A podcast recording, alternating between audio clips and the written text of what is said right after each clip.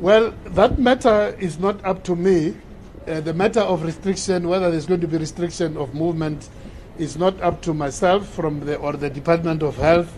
We work with the whole team of uh, people who advise us, make proposals, and ultimately we take those proposals to the Coronavirus Council, which will be meeting later today, and then after that, whatever proposals then go to cabinet. Uh, so, so I cannot preempt that. Uh, the deputy president will be chairing the meeting. As you know, president is uh, in confinement, uh, in isolation because of the uh, very COVID. So that matter will be discussed in that meeting, and, and a decision will be taken and proposed to cabinet.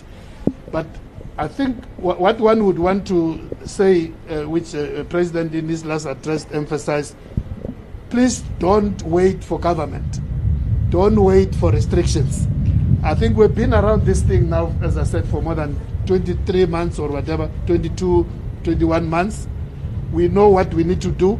We know that the risk, even in the breakout of this current wave, where it, it, it started, as you know, here in the city, uh, I mean, the virus will be around, but it's when we gather in a very intimate way for some time, especially, you know, parties and so on, is those kind of occasions which put us at high risk.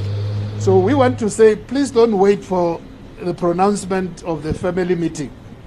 Uh, you don't need a family meeting to know what to do. Uh, whatever comes out of that, you know what to do. Just keep safe, and you know the protocols of what needs to be done. So uh, uh, we will wait until possibly tomorrow. There might be an announcement because we're meeting a little bit later today.